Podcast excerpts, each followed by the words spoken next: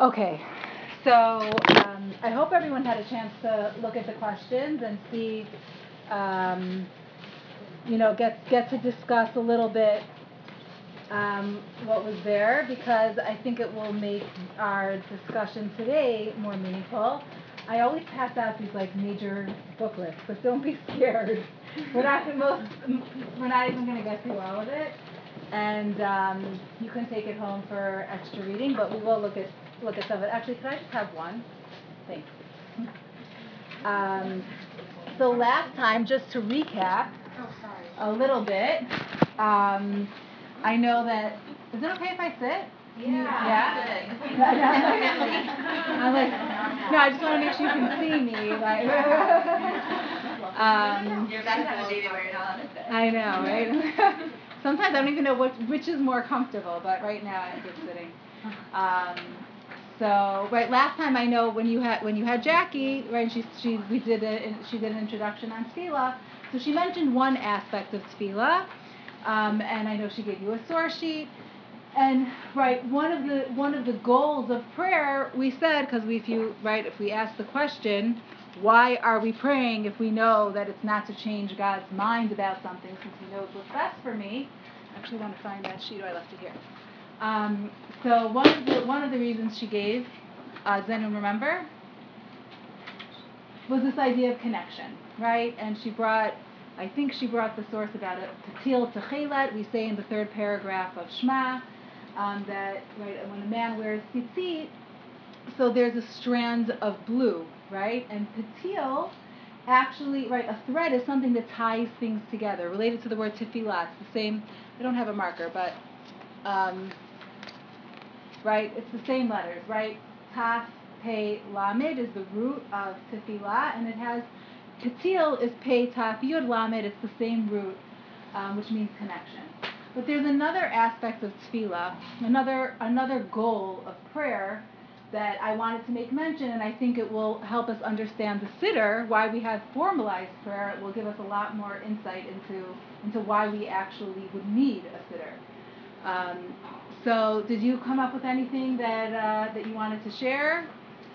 No pressure. You don't have to, but anyone's feeling very forthcoming. So the other aspect um, is this concept of introspection, okay, and looking inwards. So if you look at the first source the, on the first page, um, right, Rav Shamshon Raphael Hirsch. Rav Shamshon Raphael Hirsch, by the way, is an amazing uh, commentator. He's an amazing rabbi. He lived in the 1800s, I think from 1808 to 1888, actually. That's why I remember, because it's eight. I don't usually remember, you know, random dates. Um, but uh, he's a, I, I highly recommend if you're interested in like looking at a commentator on uh, on the parsha, on Chumash, he also has writings just on different subjects.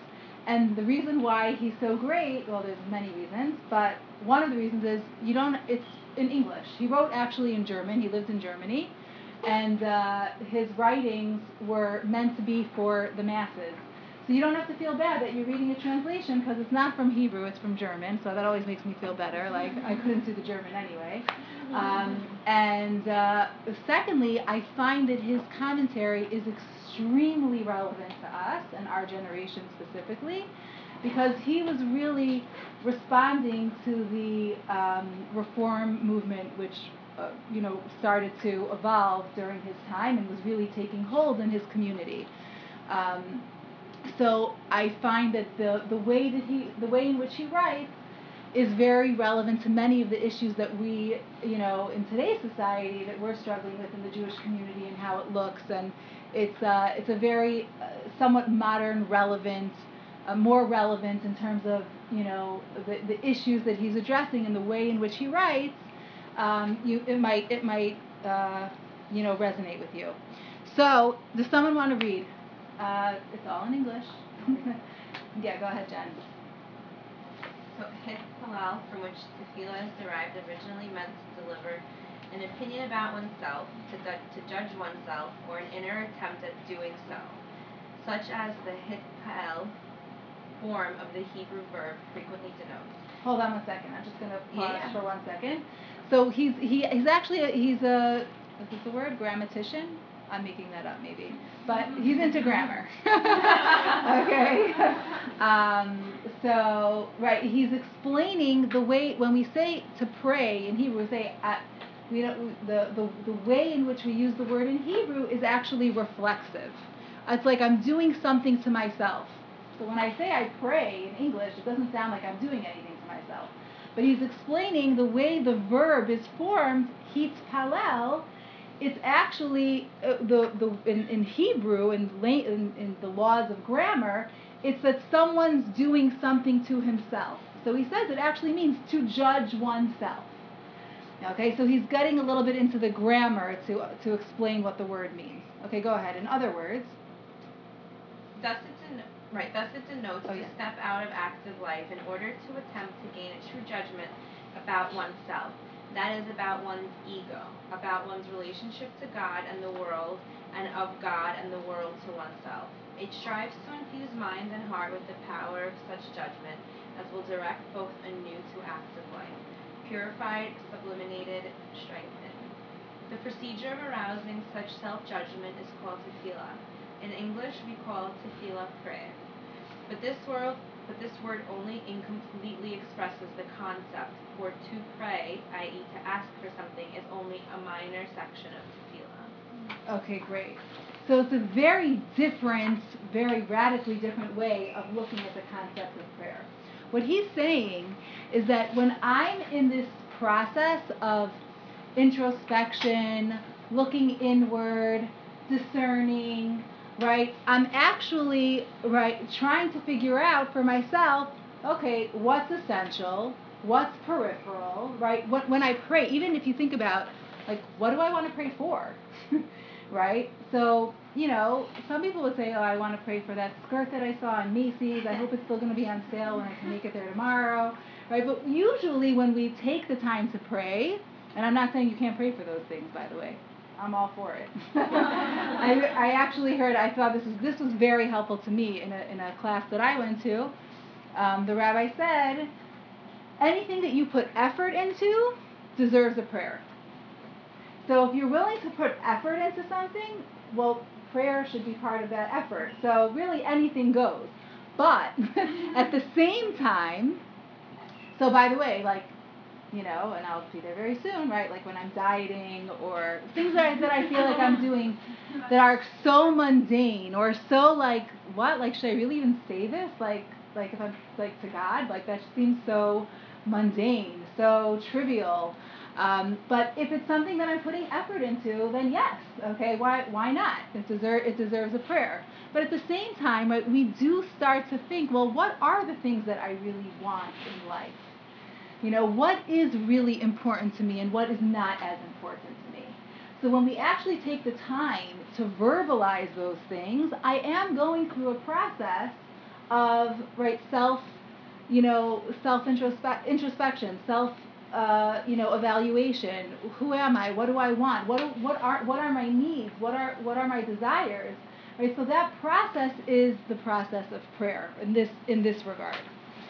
Um, now,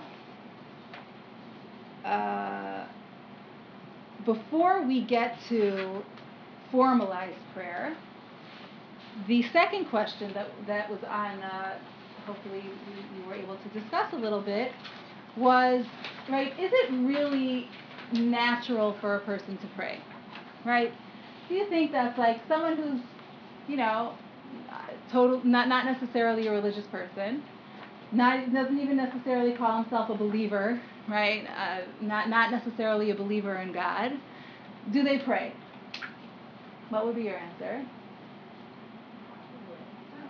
probably I mean, they probably don't even realize when they say something that they want or like do it. Right. Okay. So my it's interesting because my gut reaction would be like, no. Like if you don't like, why would you pray if you don't believe in any higher being? But the truth is, we do find that people who even consider themselves to be irreligious, not spiritual, you know, somehow they're involved in prayer. So if you look at this, the second source, turn the page. There's like so many papers here. Turn the page. Rav Wolbe.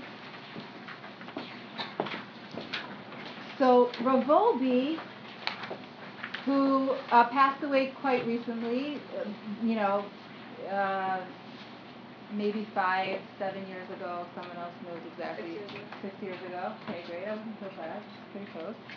Um, so he was a, um, you know, a revolutionary teacher when it came when it comes to Musar, which is um, character development type of ideas. So he um, he actually gives a, def- a, a, a unique definition of what a human being is. Okay, does someone want to read? It's my translation, so uh, you know it's not. The, the, if there's any mistakes, I take responsibility. Um, but does someone want to read the English? Anyone? Go for it, Natasha. In Tractate Baba Kama 3b, what is a Mavet? Rav said, This is a human, as it's written. The watchman said, Morning is coming, but also the night. If you would inquire, then ask. Hold on one second. Pause for a second. I should have wrote um, when it says inquire. It, I should have italicized it or bolded it because it seems like mada means an inquiry, like someone who's inquiring. Okay, but he's saying a mada is a human. Okay, someone who's inquiring, who's asking, is a, is a human. Go ahead. Therefore, Mavet is from the language of inquiry, and asking, meaning prayer. A Mavet is the one that prays. This is the definition of a person, that he prays. Because a prayer is a lofty action of a human, more than any other activity. Enterprises of war, building homes, and even creating social networks are foundational. But these activities are performed by animals as well. But to elevate to the Creator and the one who brings all worlds into existence, and to speak with him face to face using the term you, this is the inheritance of a human being. Okay, so he's saying something very interesting. Right? What differentiates humans from every other part of creation? Speech, okay, and actually we are referred to as medaber, the you know, a creature that speaks, but it's not merely speaking. He takes it one step farther. What does he say? It's a person who prays. now, you know, or not, or a person by definition is somebody who prays. Not a per, meaning it's not like this person prays, so he's a person, and this person doesn't pray, so he's not a person. He's saying if you are a human, you pray. Now, um, you know, I have lots of family that is not religious and does not, um, you know, not observant. Some of them are very spiritually inclined. Some of them are not. Um, but um, you know, prayer is not necessarily the thing that I would say, yeah, they're like totally not interested in Judaism, but boy, do they pray. like, it's not something that I would associate with somebody who's not a spiritually inclined person. So it seems like a bold statement to make, right? What makes you human? The fact that you pray. But not everybody's praying, or, you know, like, so, so what's the explanation? Any ideas? Go ahead. I think everybody prays because everybody looks for something. Everybody's verbalizing that they want something more, that they need something different. Okay. And if they're verbalizing it, then that means that they believe in, in something other than themselves. Okay. You are a genius. Okay. okay, and this is exactly what Rav Dessler says. If you look at the bottom of the page, okay, and I found this to be, for me, it was like very eye opening, not something I would have thought of on my own. Okay, so what, what does he say? And I'll just read it. He says, What is meant by the term nefesh? And a nefesh is, a, is another word for a soul, referring to a, a living being. This is prayer, as it says, and I will pour out my soul before God. Therefore, the essence of the human soul is prayer. And the explanation of the subject is as follows, and this is exactly what Sarah was, was, uh, was saying. Every aspiration of a person is intrinsically a prayer because it is characteristic of a person that any strong aspiration he has is expressed within his heart and also by his lips in prayer. A person constantly yearns and prays, either to God or to seemingly other forces. So if I'm sitting at a red light and feeling like, oh my God, when is this? Well, okay, that blew it. Right. Um, right. Um, you know, when is this light going to change? Like, please let the light change already. Just change, light, change. Right. Even though I'm not praying to God necessarily, right? But the fact that I have a desire that I'm expressing and I'm verbalizing it, Rav Dessler says is actually a prayer.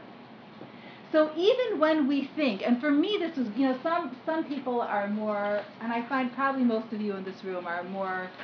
Um, I find this generation is generally maybe I don't know, um, meditative, in you know into just looking inwards, breathing deeply. I don't get a massage for like five to ten minutes, but like more than that is Ridiculous. just way too much. no, she's like I can't sit there. It's like torture. So- I think that that's just like a reaction to like how crazy people are. You like, think so? Like, it's not. I don't think it's genuine. I think it's just like I don't know. everyone's crazy. Thank it makes me feel better. Thank you. I'll take it. I don't know if it's true or not true, but what what why I found this why I wanted to share this is because if there's anybody else out there like me, um, then you you know sometimes we feel like it honestly took me, uh, you know. Unfortunately, you know, uh, a sickness in, in my in, in the family, and thank God everybody's fine. But in order for me to really connect to prayer in a, in a, in a more meaningful, deeper way. So for someone who feels like this is so prayer, like this is so foreign to me, like I don't even know how to connect to God through prayer. You know, it this helped me personally because it, it made me realize that wait, but I am connected to prayer. You know, I don't might not realize it. It may not be in like the form that everybody seems to be, you know, jumping onto of like, you know, yeah, I would love to just go and not take a vow of silence for two weeks and just you know I, okay you know. So even though it's that does that's not how it looks like in me i'm still right a, a person who, who's connected to prayer. And and uh, we should all realize that somewhere deep within us right even if we're not able to connect to it in the way other people around us may speak about it and connect to it we are all beings that that pray. Once you have a hope and a desire and an aspiration right? You're you're involved in the process of tefillah. Okay, so this brings us to the concept of formalized prayer, because what he's saying, right, and what Rav Wolbe and Rav Dessler, who's the author of Michtav MeEliyahu, what they're saying really has nothing to do with formalized prayer. Right, they're talking about prayer, it, it you know, a person expressing something that's you know inside of them. It's something in their heart. It's something that they're you know, moves from the heart to the lips, but it's not something that I have to read, right? Why do I have to contend with a, you know, a book in, you know, of, of prayers that I don't understand, right? In a language, a foreign language, right? That is, even when I do read the translation, it seems very archaic, very uh, far from words and, and thoughts and, you know, ideas that I would connect to. So how does that even relate to me? How am I how am I supposed to relate relate to the Siddur? So um, what I'd like to do is just give a little bit of historical background as to what um, what what the Siddur is. So I know that uh, Jackie mentioned right the first prayer that we see in the Torah. What was the first prayer? You guys remember? Two weeks ago, so no pressure. So Remember what the first prayer was? I'll give you a hint. Adam. Oh. He didn't pray for his mate, but that's a good guess. He prayed. He prayed for rain. Right. Right. He prayed for rain. So, um, but again, that wasn't formalized prayer. That was like, okay, well, you said I'm gonna have all my needs taken care of in this nice little garden, but um, there's no vegetation coming out. What am I? What am I supposed to eat? So, right, he felt the need for something and he asked for it.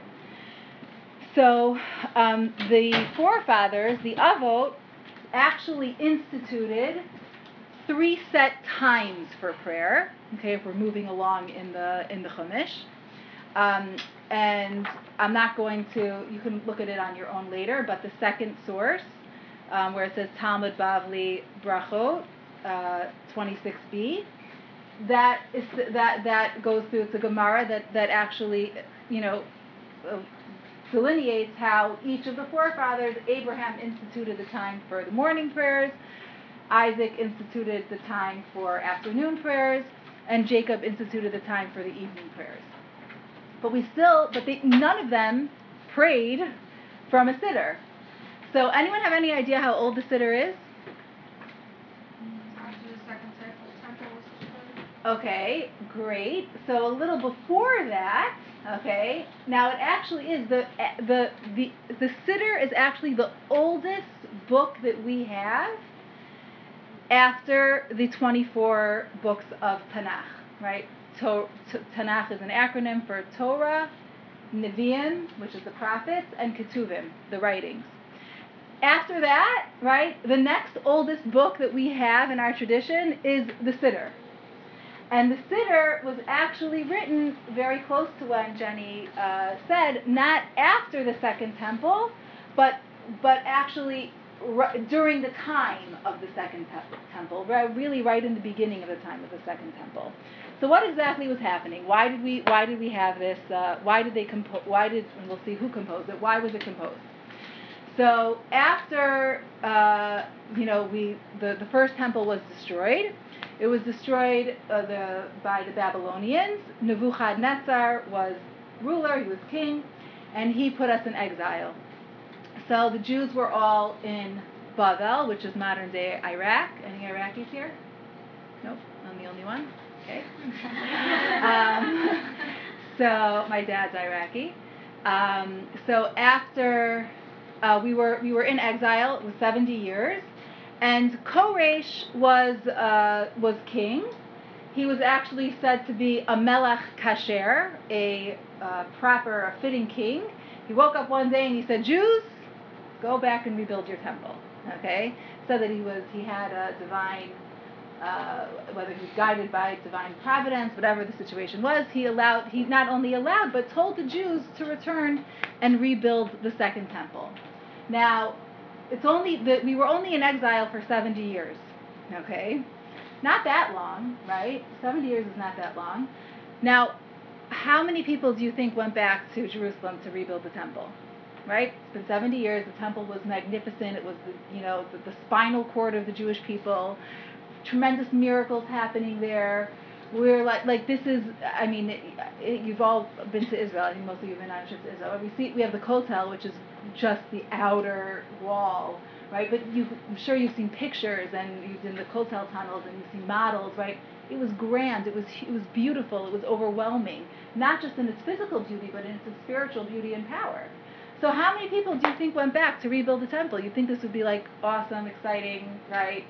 opportunity. How many people went? Like not a lot at all. Not a lot at all. About, I think it's 42,000. I wrote down the number. Hold on, I'll tell you exactly. I want to say 42,360. Hold on. Yes, 42,360 people. I was surprised. I'm the water. That sounds like a lot? Not so much. Think about how many millions of Jews there are, okay? 42,000 left. We were very comfortable in Bavel already. It doesn't take, you know, we, we've, uh, you know, Jews have been exiled from lots of different places, and wherever we go, we settle, and we settle well, right? Some of the uh, stereotypes about Jews and, you know, how quickly they, uh, it's okay. Is it mine? I have no idea. I feel like it is. Um, so, however quickly we, uh, I don't know. We uh, right wherever we go, we settle we settle down and we establish ourselves financially. The Jews were very comfortable in Bavel, and people were not in a rush to go back. So forty-two thousand plus forty-two thousand three hundred sixty people go back, and they start to rebuild the the temple. It was not my bad. Great. um, then uh, a few years later, five years later, Ezra, who was one of the leaders of the uh, and the prophets in, of the Jewish nation, he comes, and he um, is there to finish off the process to help dedicate dedicate the rededicate the, the temple, inaugurate the, the second temple, and right there's tremendous there's tremendous rejoicing. You would imagine, right now we're right we're, we're celebrating the, the inauguration of the temple. So look at uh, the first. Um, well, now you're on page three, I think. So it says history of Siddur on top. So this is from from uh, Ezra, the book of Ezra in Tanakh, okay, chapter 3, okay, verse 12 and 13. It's describing the scene, right, when the, um, right, when, when the, uh, uh, now we're rededicating, we're dedicating the second temple. So somebody read 12 and 13, please. Great. And any of the priests and the Levites and the heads of the fathers' houses, old men who had seen the first temple when its foundation was laid, when they saw this temple with their eyes, were weeping with a loud voice, and many with a shout of joy to raise their voice. Okay, hold on. So just let's summarize in our own words. Bye. Okay. What are we what are we saying? What's happening here? Are people um, are they happy or are they sad? Okay, so it seems it's hard to understand because on the one side we're saying weeping with a loud voice and many with a shout of joy. So it seems like there's both going on. Okay, go ahead. And the people did not recognize the voice of the shout of joy because of the voice of the people weeping. For the people were shouting a great shout, and the voice was heard from afar. So what's it saying? The weeping was louder. The weeping was louder than the shouts of joy. Now, why are they weeping? I mean, it's not like you can just take a plane from Iraq to Israel. It's, you had to walk. it was my feet are tired, right? I have blisters, you know. Yeah. What, that's that that's a possibility. But what do they say in the in the first if you look at verse 12 it says old men who had seen the first temple when its foundation was laid when they saw this temple with their eyes were weeping with a loud voice. It wasn't as good. It wasn't as good. Okay? This wasn't like the first temple, right? This was just you you couldn't compare. They actually the it's it's it, we're we're told that not all of the miracles that were present during the time of the first temple, we did not experience this, all of the miracles in the second temple. Uh, you know, in terms of many different things. I'm not even going to go, go into details, um, but it wasn't the same experience. And for the people who were older, right, who had seen the first temple and who had experienced its, you know, its grandeur, there was tremendous disappointment and feeling like, what? Like this is what this is what we're left with. So um, people that are old at that time. I feel like now 70 Right. years old is old. It's old. It's Yeah. old age. You're right. I, I imagine it wasn't many, you know, although it sounds like they were loud in terms of their weeping. Um, but I don't I don't know what the life expectancy was. It could be that they were, I imagine, young children at the time, um, you know, before before the destruction of the first, and now they were now they were, you know, well on in, in years. Um, but Ezra so what what happened? Okay, we real they the the leaders of the Jewish community realized of the that the second temple, just like the first temple, didn't last. They knew through prophecies that the second temple wasn't going to last either. And Ezra, with the last three prophets, Zechariah, Malachi, and Haggai, they and the what's called the Anshe Knesset Hagadola, the men of the Great Assembly. There were 120 uh, rabbinic leaders of the Jewish community. They foresaw that this temple is not going to be here forever either, and we need to establish something for the Jewish people that's going to be like a an, an itinerant temple right? A, a traveling mini temple, so to speak. And that's how, that was the motivation to compose the Siddur. This is supposed to be the, the, the, the formalized prayers of the Siddur are supposed to be something that will carry us throughout the exile, that will connect everybody to each other. It's amazing. You think about how spread out the Jewish people have been in the past 2,000 years. You have people from Iran, from the Soviet, you know, former Soviet Union, from uh, you know uh, Germany, from Israel, from Iraq, from all over, and we all, okay, minor differences between Sephardim and Ashkenazim, but we all basically have the same prayers. Wherever you go, we spoke about community, right? Wherever you go, no matter where you travel, it's the same Siddur. It doesn't change. It's something that has unified the Jewish people for thousands of years in our exile. And not only that, right, if we're talking about this concept of, you know, how do I evaluate who I am and what I want? So the Siddur, if when we understand the words, which by the way is something that I think takes a long time, it's a long process, um, you know, to go through all the formalized prayers. But if we take the time to really understand the words, just the words themselves will be able to act as that uh, objective voice of how do I see myself? Am I am I the kind of person that I want to be? Do I have the relationship with God that I want to have? You know, do I have the relationship with the Jewish people that I want to have? But we, in most, if not all of the prayers, we always speak in the plural. Okay? We're always speaking as a community, connected to everybody. It's not about, right, we, we identify ourselves as part of the Jewish people, not as, you know, I, I just need to get that skirt on sale at Macy's or whatever, you know, whatever the situation may be. So ideally, that's what the, the, the formalized prayers should do for us. Now, um, it's already 9 um, should we do a little bit more? Or you guys, uh, we'll do we'll do like another five minutes because we started a little bit late with the introductions. So um, I want to just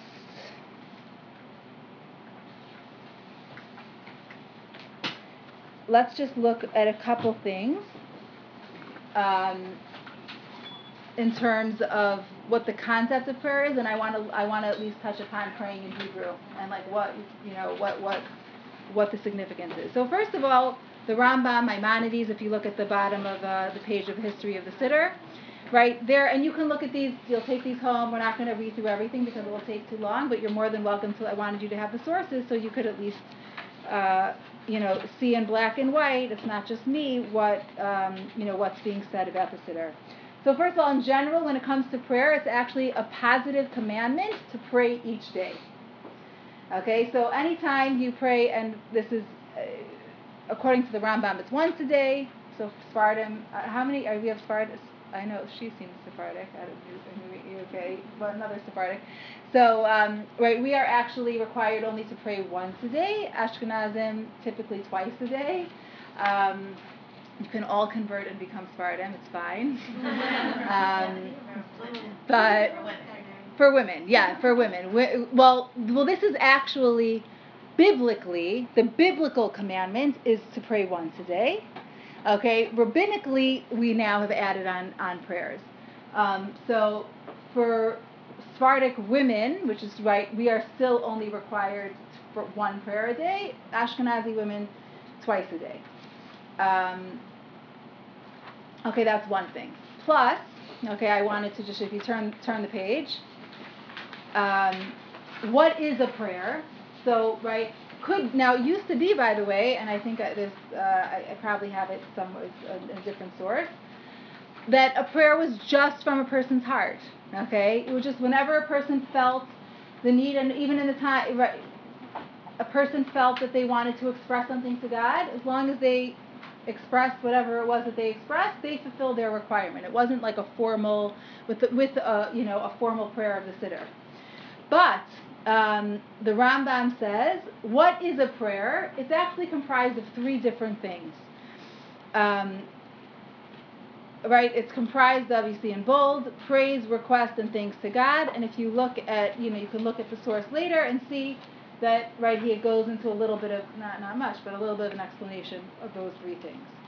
Now, um, I want to just address the the Hebrew because that to me is uh, is, is a major stumbling block for a lot of people. And um, the, the beautiful thing is we know, and even why commentators would write their commentaries in Hebrew is because that's a language that we know is going to last through the duration. Right? The fact that Rav Shimshon Raphael Hirsch wrote his his uh, commentaries in German, well, now many people cannot read the original because German is no longer right. The, the, the bulk of the Jewish community is not, you know, the Ashkenaz community is not not in Germany anymore. Um, even uh, um, the Ben Ish who's uh, you know was a prompt for those of you who are Spartan, right? He was a, a rabbi in Iraq. He wrote a couple books. He wrote a book for uh, on for women. It was written in in Arabic well, right? Who's reading Who's reading Arabic today? There are people, but you know it's certainly not widespread. If you want something to last throughout the generations, the thought process was, let it be in Hebrew because that will always be our language. So, um, what is what is the um, the story with Hebrew? So, if you turn to the last page, is it the last page? Hold on, or the second to last page first the second to last page, and then we'll go to the last page. Um, so the second source, well, first look at the first, okay, the, uh, the Rambam on top. Says, in which circumstances may one pray in any language? In public prayer, he says you could pray in any language, but in individual prayer, he recommends that you do it in Hebrew. Okay? Now, don't worry. There's then there's the the Shulchan Aruch comment. Okay, below, um, and then below that, right? It says Ibid citing Rabbeinu Asher. Okay, if it's a he, what is what is this is also from the Shulchan Aruch, which is basically the the code of law that is followed by Sfardim and what Ashkenaz halacha is also also based upon says, and there are those who say that even when praying alone, when asking for his needs, can nonetheless pray in any language that he desires. So certainly it's permissible, but we see there's a stress on the Hebrew. So why? Why the, the constant stress on the Hebrew? So um, if you uh, let, us look at the last source and then uh, on this page, and then we'll turn the page. Does someone want to want to read the last source, Rabbi Nosson Scherman? Go for it, Sarah. The prayer, that one, the prayer soul talk. Yes. The prayer is soul talk, that it represents man at the summit of his aspirations for holiness, helps us understand why the language of prayer is Hebrew. It is true that the sages allow prayer in any language, Talmud, Sotah, yeah. He's just bringing a source, yeah. Um, but this is not a blanket permission, nor does it equate Hebrew the Holy Tongue with, with other languages. The Jewish legal authorities frown upon prayer in other languages. The commentator, Nachmanides, shows that Hebrew is the language God used in creating the universe and the language of prophecy. That he explains is why it is called the Holy Tongue. That alone helps explain why the prayers have greater sanctity if they are uttered in Hebrew. The, com- the commentators note that no translation can capture all the nuances of the prayers, or the prophetic words of God, or the sacred compositions of the Great Assembly and their sublime successors down the ages. Okay. So one idea is that right the the fact that that uh, right he, what, the, the prayers are in Hebrew is because it's the it's the language of God, and you know this is we we don't understand the value and the weight that that carries. There are even those there are those that held the opinion that the hebrew lashon there's a distinction that's made between hebrew which is modern hebrew what's spoken today and lashon hakodesh which is the holy tongue which is more it is hebrew but like the language that we use for learning for prayer and there are those that uh, hold that one shouldn't speak in lashon hakodesh. Okay, one, and people like will dafka like you know specifically not speak in Hebrew because it shouldn't be used for mundane matters. They're so there's such a spiritual and lofty language. So this is also Yiddish and Jewish Arabic. There's all these dialects in different Middle Eastern countries that evolved because they could have just spoken in Hebrew, but they didn't want to dilute the the uh, holiness and the weight of, of what of what the Hebrew language carried. So that's one one aspect. Um, go ahead, keep. Uh, hold on. Start start from the second paragraph, the twenty-two sacred letters. 20, uh, the 22 sacred letters are profound, primal, spiritual forces. They are, in effect, the raw material of creation. When God combined them into words, phrases, and commands, they brought about creation, translating his will into reality. There is an analogy in the physical realm. One type of combination of hydrogen and oxygen produces water, while other produces hydrogen peroxide. So it is with all the elements and their infinite possible combinations. Similarly, there is a divine science in the Hebrew alphabet. The Book of Creation, the early Kabbalistic work ascribed to the patriarch Abraham, describes how the sacred letters were used as the agency of creation. The letters can be arranged in countless combinations by changing their order within words and interchanging letters in line with the rules of various Kabbalistic letter systems.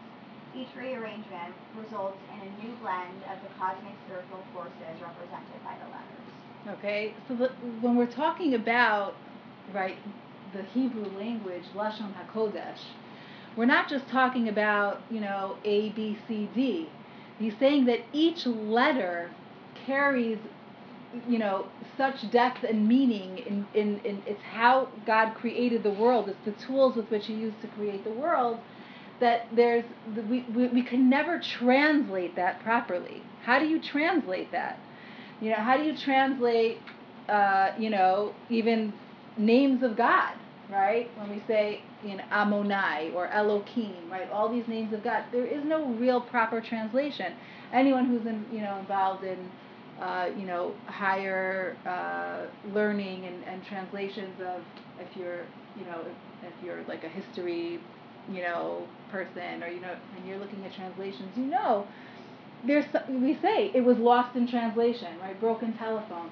You can't capture it even in a in regular right. If you Tolstoy or right, you know, so people, right? So I I read. Uh, right you know just because I, I read the translation but i didn't really get you know the the full meaning and beauty of what was trying to be conveyed and that's just in in uh, secular secular language here we're talking about something that carries so much more weight Okay, so the last paragraph, the same explanation. The same explanation applies to the language of prayer. The Great Assembly had the ability to combine letters, verses, and ideas in ways that unlock the gates of heaven. Their composition of the prayers is tantamount to an act of creation, which is why it is so important not to deviate from their language and formulation.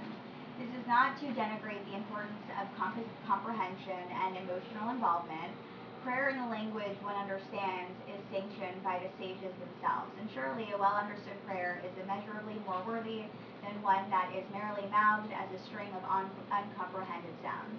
Nevertheless, this does not detract a whit from the importance of praying in the holy tongue. It merely points out the responsibility to understand the prayers in their original, holiest form.